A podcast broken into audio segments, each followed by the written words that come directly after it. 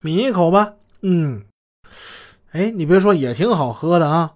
包头这奶茶呢，还有点咸味儿。一边品着奶茶，他们一边说着：“呃，方所长啊，你们这里的住户是不是有一个叫卢存心的呀？呃，请问一下，他是干什么的？家里还有什么人呢？”陈华品着奶茶，刚喝一口，就忙忙碌碌地问出了一大串的问题。呃，卢存心呐，有这么一个人，我就认识他啊。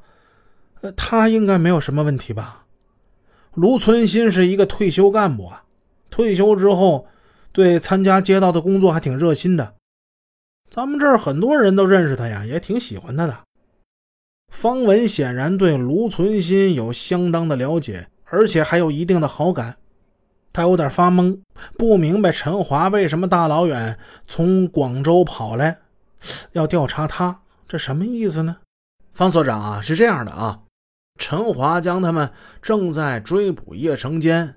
并发现叶成坚身边有一个叫徐华的年轻女人，追到上海之后，了解到叶成坚在上海大厦与卢存心联系等有关情况，向方文做了一个简单的介绍。啊啊，是这么回事，原来是这样啊！方文听到陈华他们并不是专门为调查卢存心而来，他似乎是松了一口气。啊！我一跟你说，你们就明白怎么回事了。那个卢存心呐，是你们说那个徐华的继父。徐华呢，是我们本地一个歌舞团的演员。